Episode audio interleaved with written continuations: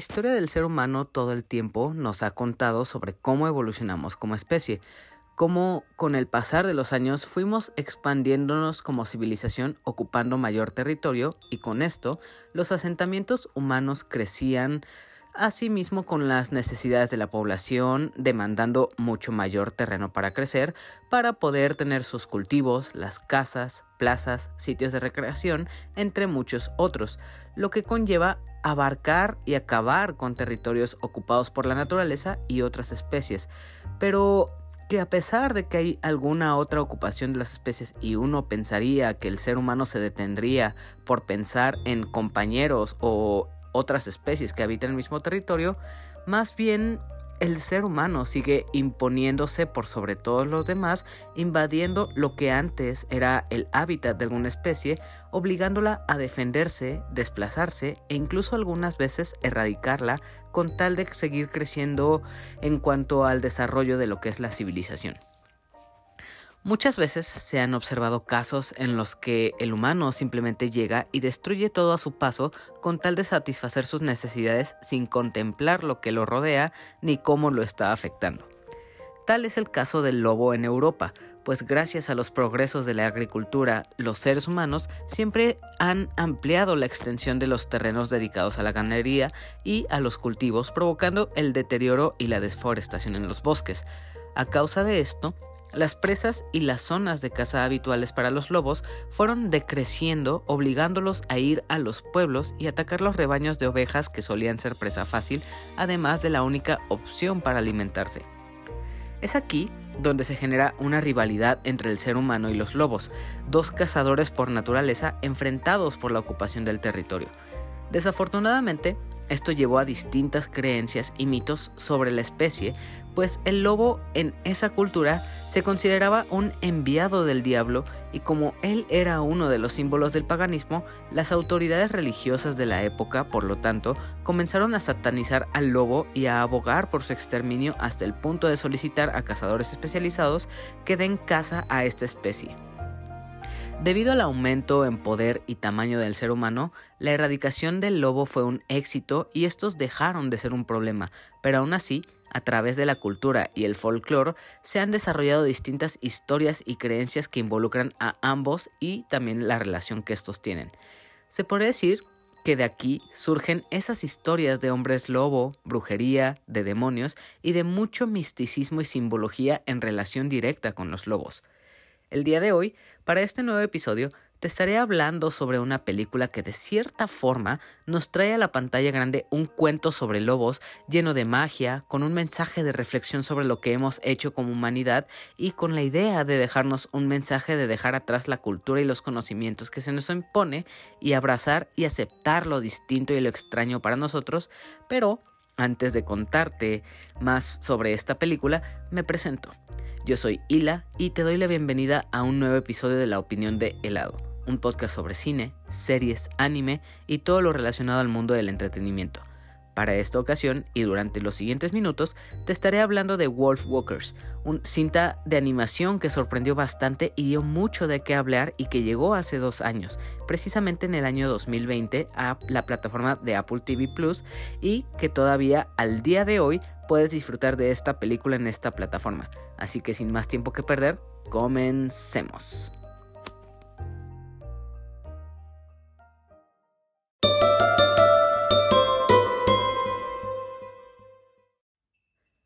Para ser sincero, no es la primera vez que se ve en, una, en alguna película una historia relacionada con la interacción entre animales y humanos.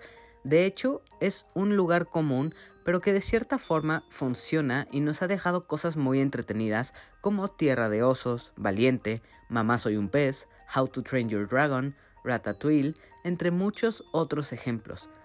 Todas estas películas de alguna manera nos han querido dejar un mensaje sobre la sana convivencia e interacción con otros seres vivos a través de la animación y de historias muy memorables.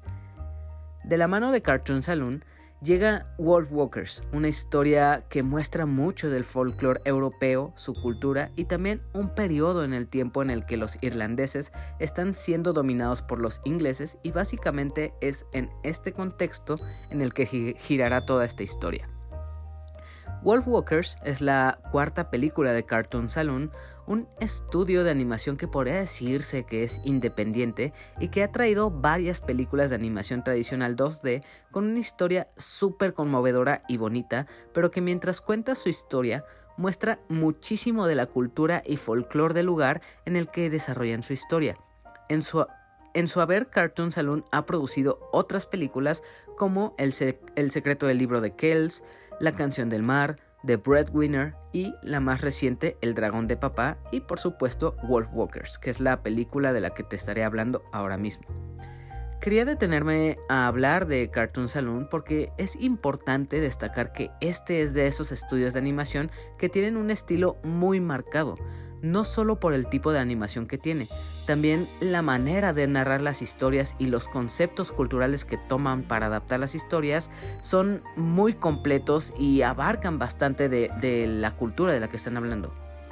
Muchos de los elementos que pueden apreciarse en las escenas que se muestran en la película son reales, son parte de la cultura o del lugar en el que acontece la historia, y aunque ni siquiera se haga mención de las imágenes o de esos elementos o símbolos, ni tampoco sea que tengan relación directa con la película, siguen estando presentes ahí y esto deja ver el verdadero amor y esfuerzo que ponen por conocer la cultura o la historia que quieren contar.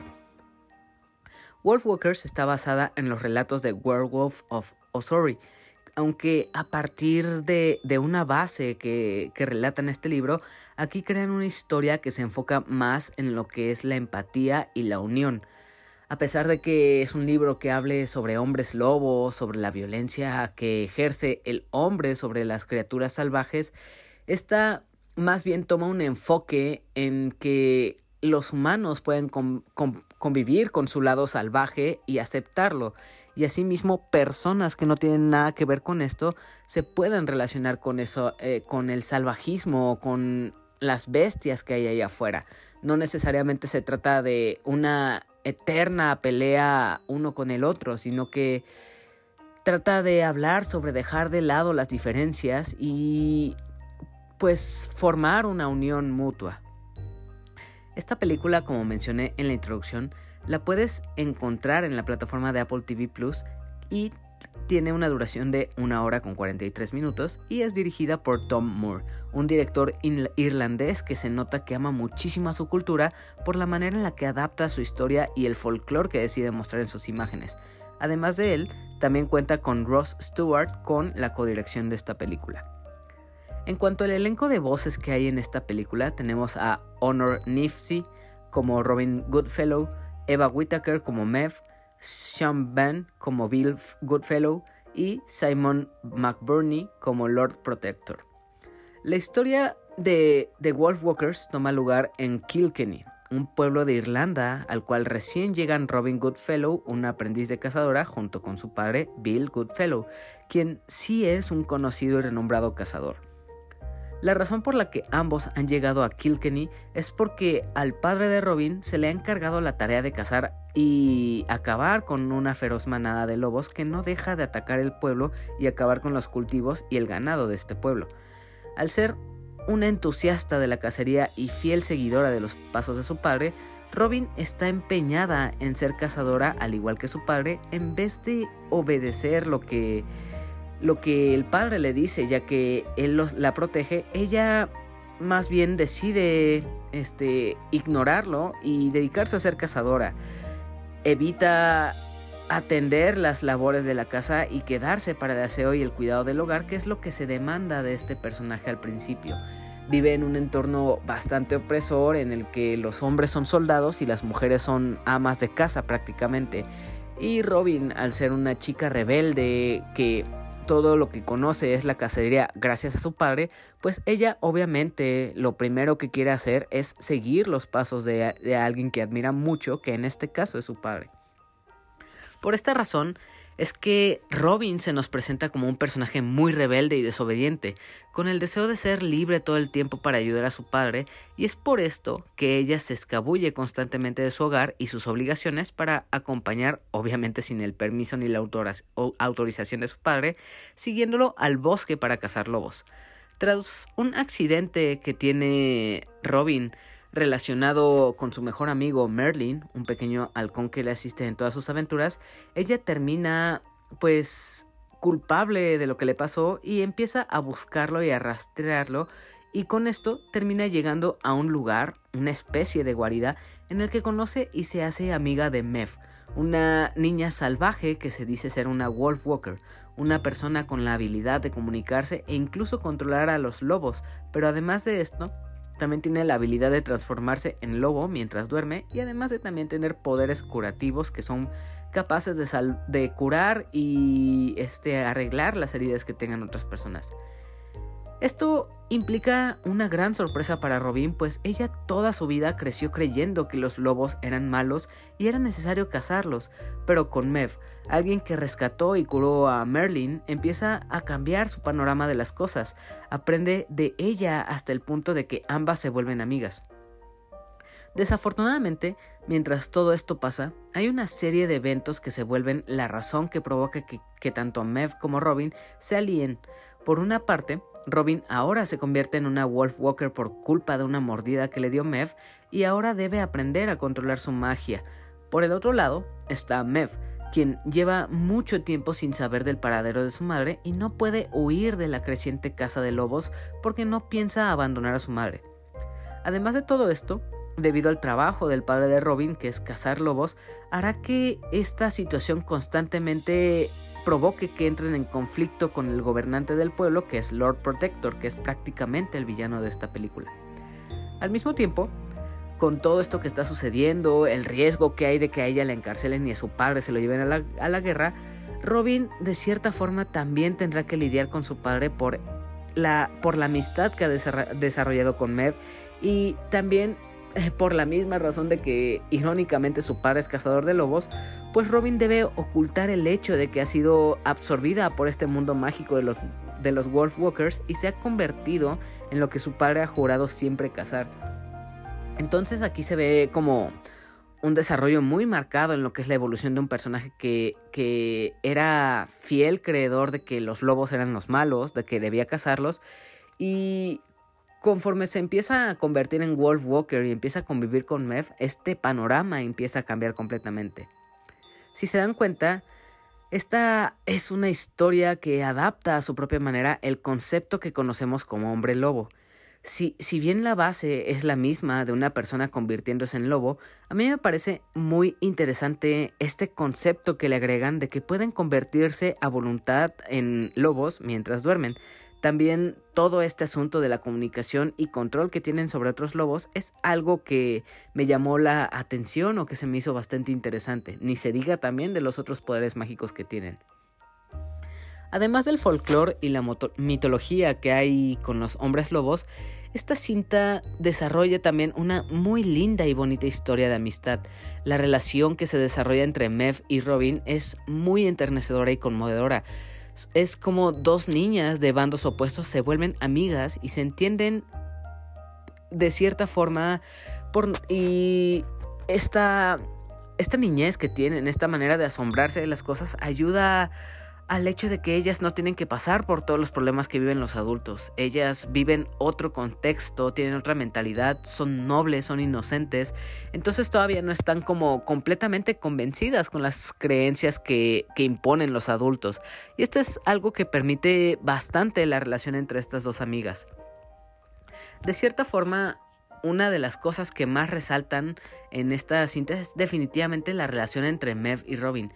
Siento que al ser Robin alguien que está bajo el yugo de un gobernante tirano y vivir en una ciudad amurallada, se siente como en una jaula, ni se diga de la prisión emocional que es que su padre no la deja salir y acompañarlo, y voy a detallar de esto más adelante y regresando ya a lo que decía, Robin al sentirse encerrada y presa en su propio hogar, encuentra fascinación en Mev cuando la conoce, como cualquiera pues obviamente tiene miedo, pues está rodeada por lobos y también está frente a, una niña salvaje y como al ser ella una niña sometida por los prejuicios que tiene y obviamente al principio pues repele a Mep pero conforme la empieza a conocer, encuentra esa admiración y encanto con su nueva amiga, pues Mev es la viva representación de lo que Robin tanto anhela, la libertad.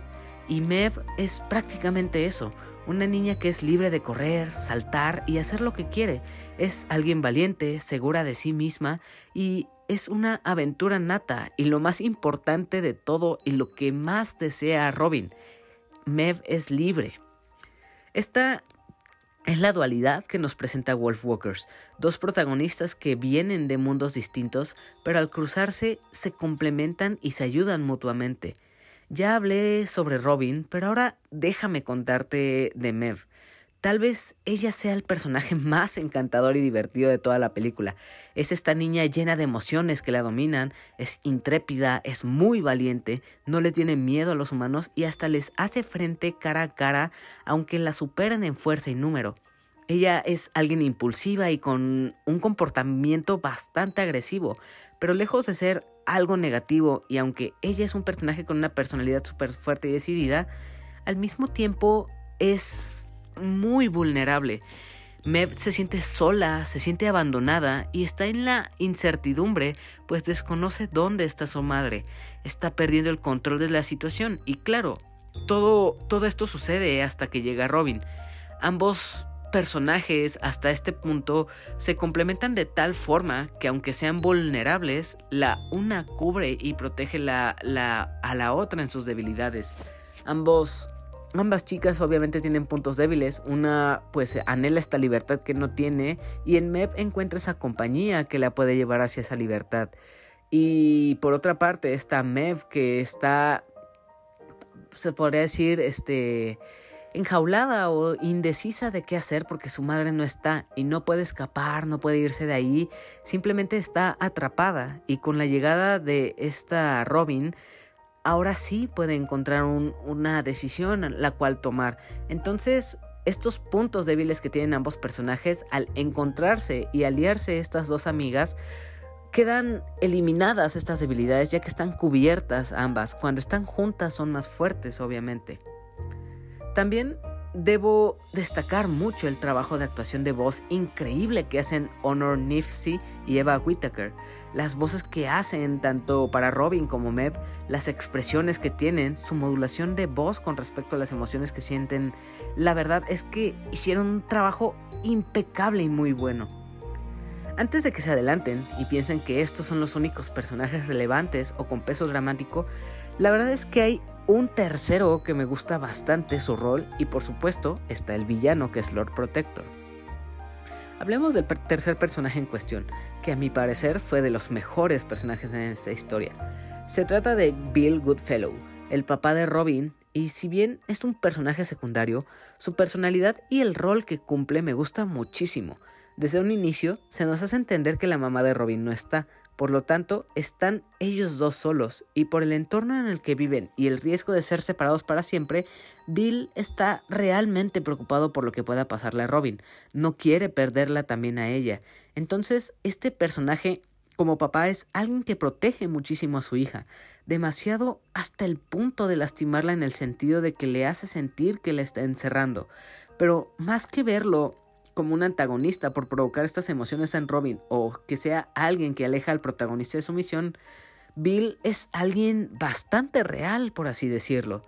Entiendo que puede ser frustrante que Bill no escuche a su hija, que no crea lo que está diciendo o ni siquiera le dé la oportunidad de contarlo, pero viéndolo desde su perspectiva y al observar las otras cosas que hace, se puede ver que es un padre que se preocupa y quiere mucho a su hija. Incluso es alguien muy cariñoso y atento con ella. Y por supuesto, también el desarrollo y evolución que tiene este personaje es muy marcado. De ser un personaje que solo piensa en acabar con los lobos, pasa a entenderlos y volverse parte de ellos como su hija. Pero lo que siempre permanece en, en Bill es cómo protege a su hija, no importa qué es lo que pase todo el tiempo es su prioridad y todo el tiempo lo demuestra. Entonces es un padre bastante cariñoso y muy protector como debe ser. No es un personaje que está ahí simplemente para obstaculizar a, Robin. Al contrario, hay, Hay un rol o un peso dramático muy importante en Bill para que crezca tanto Robin como este personaje. Pasando al otro personaje que es el villano que es Lord Protector, se siente o parece como una combinación entre Frollo del Jorobado de Notre Dame y también el villano de Pocahontas, solo que el Lord Protector viene en una versión rebajada en cuanto a su potencial o maldad que puede ejercer.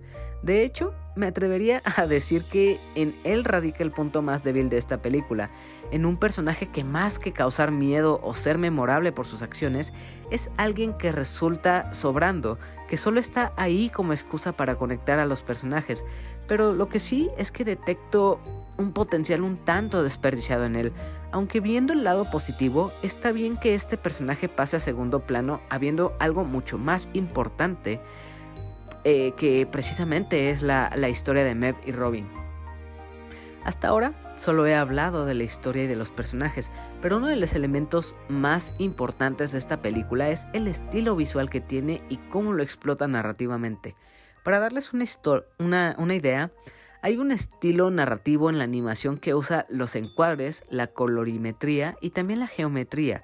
Sé que esto suena bastante raro, pero es un estilo que se usa bastante en la animación, además de que los diálogos que puede hablar un personaje eh, que entendamos, o sea, lo que quiere decir, cómo se siente, si quiere llorar, si se siente frustrado, todo esto que acabo de decir que es la, la geometría, los colores que usa, todo esto sirve para detectar el tono en el que está la película o la situación en la que se encuentran los personajes. En Wolfwalkers es muy claro qué personajes son buenos y qué otros son malos o mezquinos. Es aquí donde entra todo lo que acabo de mencionar.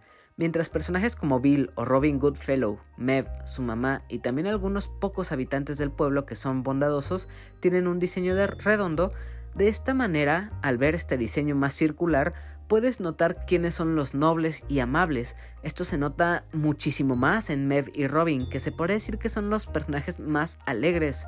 En cambio, los, los, soldados, los bullies del pueblo y sobre todo Lord Protector tienen un diseño muy cuadrado. Su cara, su cuerpo, todo de ellos está conformado por líneas de dibujos rectas mostrando su rectitud, seriedad y frialdad. Caso similar sucede con las locaciones que se muestran en esta película. La ciudad fortificada de Kilkenny, por ejemplo, luce como un rectángulo, lleno de casas y edificios con forma rectangular y cuadrada, manera de expresar la semejanza con una jaula y la opresión que hay en el mismo pueblo.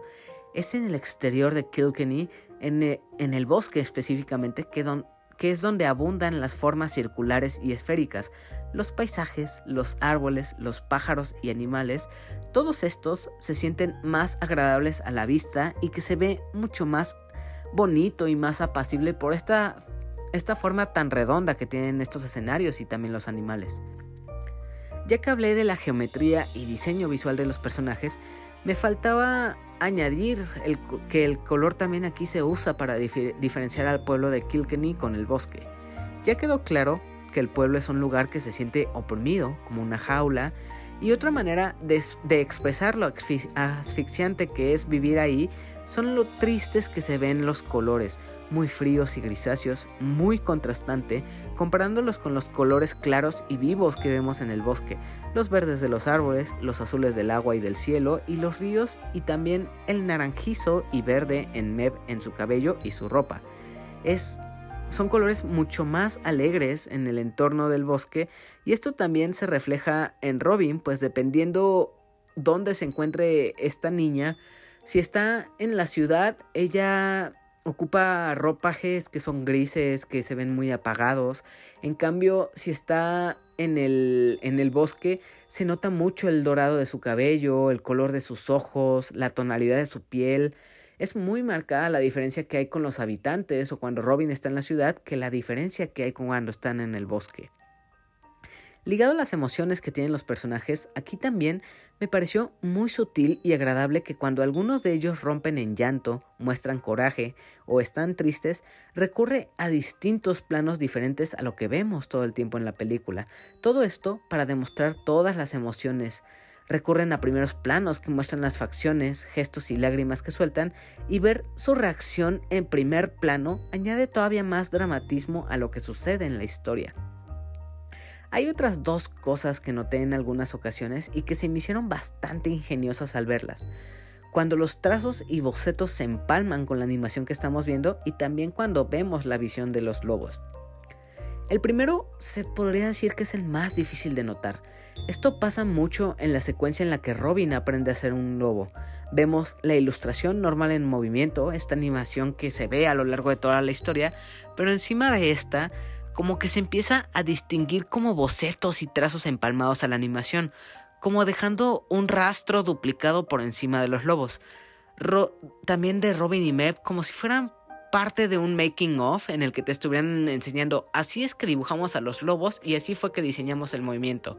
Bueno, eso se podría decir que es un making of, pero esto fue integrado a la película y en la animación y esto me llamó bastante la animación, esta disociación que hay entre el boceto y la animación que estamos viendo como que le da otro tipo de, sentido a la historia, es como un recurso narrativo en la animación que tiene para mostrar más acerca del movimiento y cómo se realizó. Lo segundo también me interesó bastante y es que hay momentos en los que toma un segundo para cambiar la perspectiva de las cosas y nos muestra la visión de los lobos, cómo estos ven las figuras y a otros personajes como si fueran espejismos o incluso humo, y además utilizar distintos colores para identificarlos.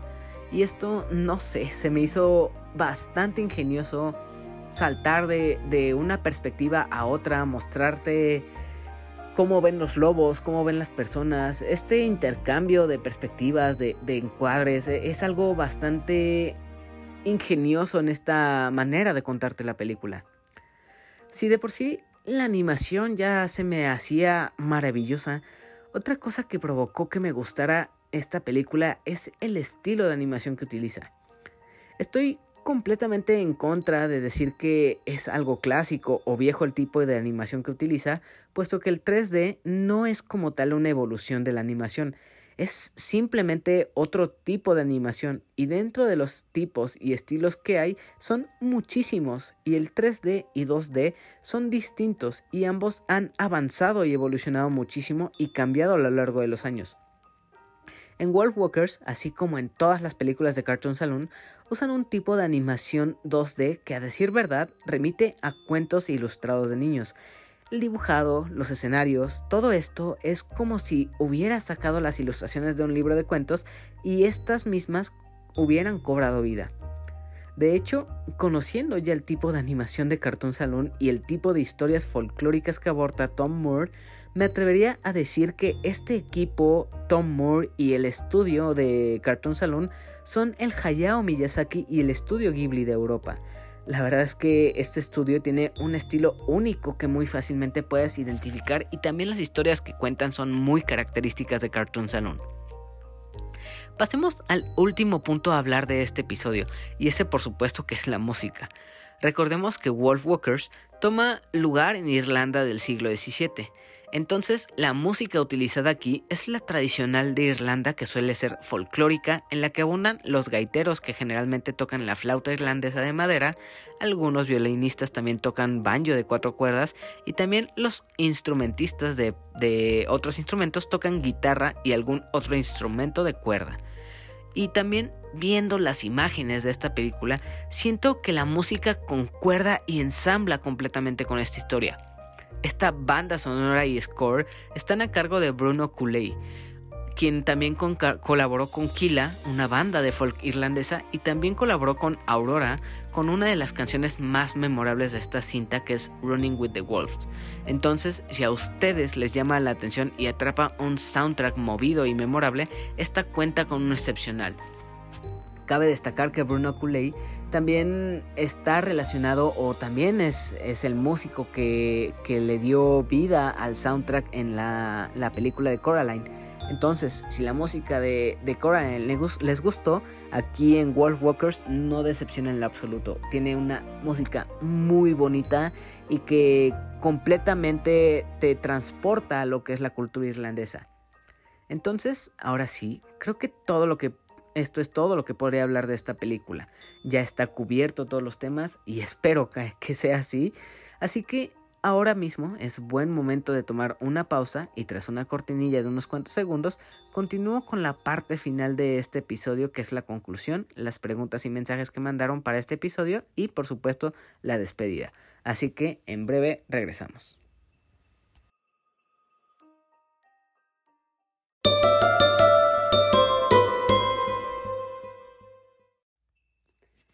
En conclusión, Wolfwalkers es una de las mejores películas de animación que ha llegado en los recientes años.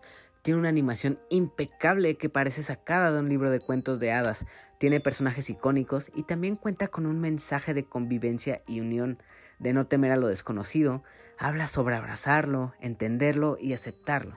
No por nada, esta cinta estuvo nominada a Mejor Película Animada en los Oscars, pero desafortunadamente perdió el premio frente a Soul, aunque si me lo preguntan, aunque Soul presente una propuesta muy interesante sobre el existencialismo y el más allá, a mí me gustó mucho más la animación que presentó Wolf Walkers. Visualmente me pareció más creativa y original y me pareció algo más memorable esta película. La verdad es que Wolf Walker aunque no presenta la historia más original, pues es algo que hemos visto en repetidas ocasiones, la animación, la música y sus personajes tan encantadores son suficientes para destacarla y recomendarla como una joya de animación para toda la familia que estoy seguro les va a encantar muchísimo. Después de ver esta película, les aseguro que estarán tarareando las canciones y se quedarán con una sensación de felicidad por un muy buen rato. Recomiendo encarecidamente ver Wolf Walkers, pues desafortunadamente esta y el resto de las películas de Cartoon Saloon no reciben la suficiente popularidad que merecen y pasan completamente desapercibidas. Es por esto que para esta ocasión quería hablar de, de Wolf Walkers y recomendárselas. No olviden que esta película está disponible en la plataforma de Apple TV Plus y es una cinta inolvidable y muy muy entretenida. Así que ahora es su turno y les toca decir si coinciden con lo que he dicho o con todo lo que hablé fue suficiente para lograr que quieran verla. Estaré atento a redes sociales para saber lo que opinan y escriben sobre qué les ha parecido esta película. Y hablando de esto, pasemos a la, sección de mensajes y preguntas que mandaron a través de las distintas redes sociales relacionado al episodio del que iba a hablar hoy. Yamiao a través de Instagram escribe, ¿por qué crees que este tipo de películas con historias y animación muy superiores tengan menos visibilidad que la animación comercial con historias tan básicas? Y me imagino que se refiere a lo que es Disney, DreamWorks y otras películas así. Yo creo que esto tiene que ver con el tamaño del estudio de animación y los ingresos que genera cada, película que, producen.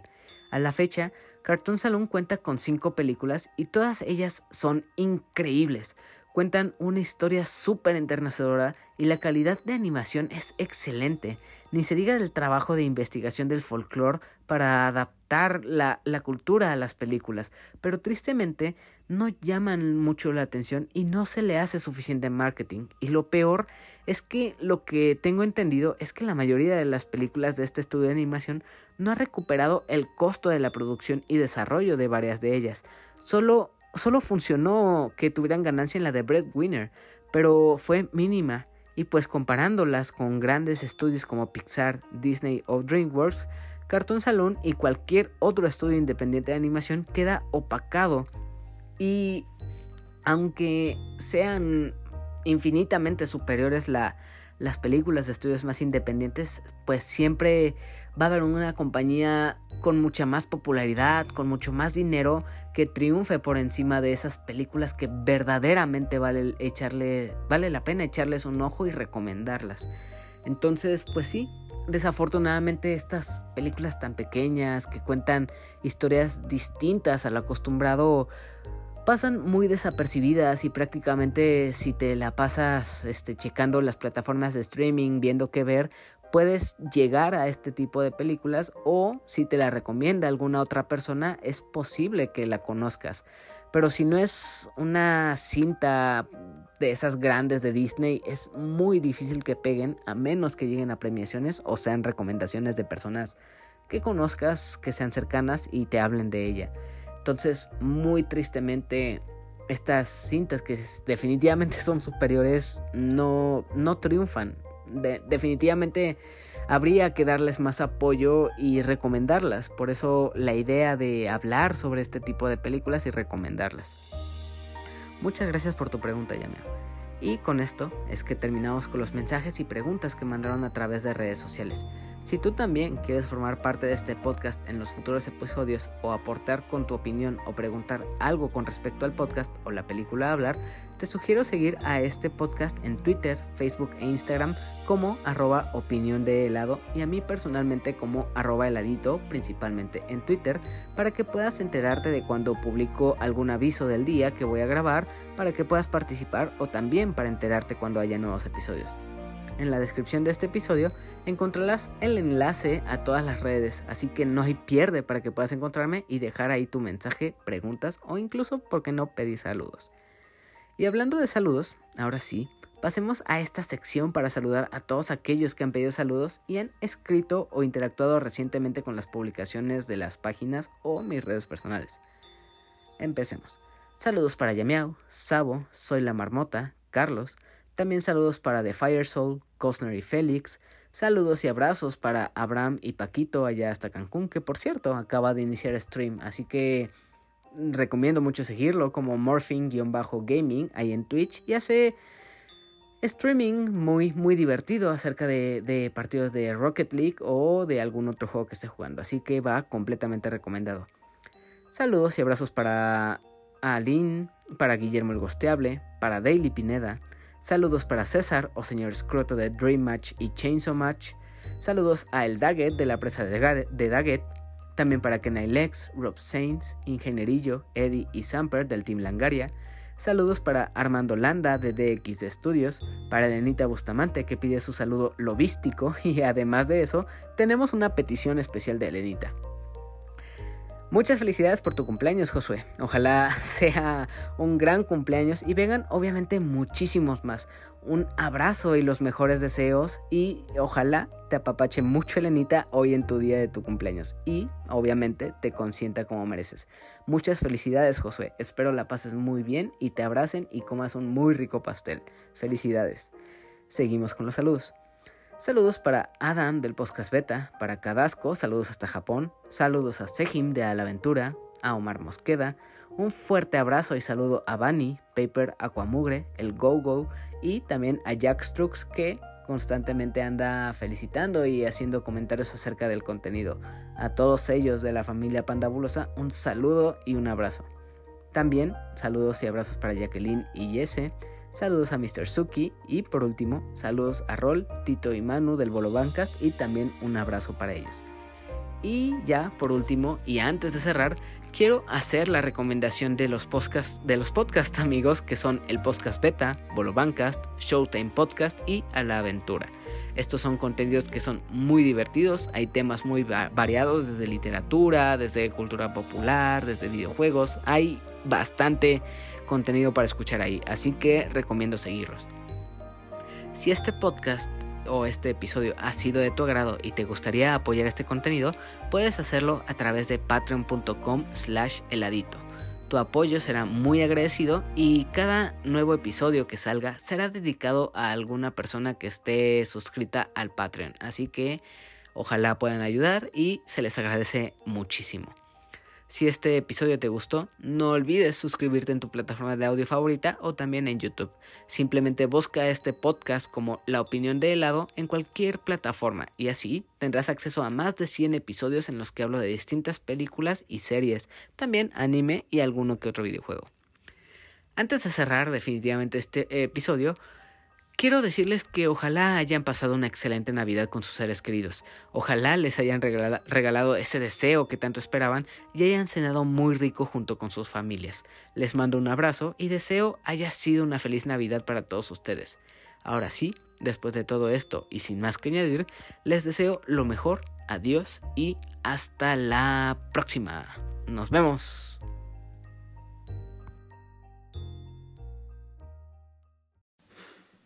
to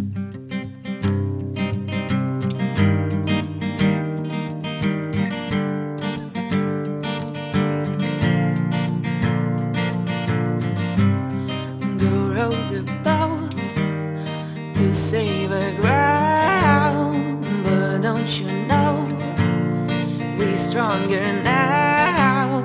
My heart still beats And my skin still feels my spirit talk and no one so believes. So but we're running out of time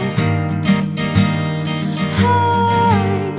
Oh, the echoes in my mind cry Well, there's blood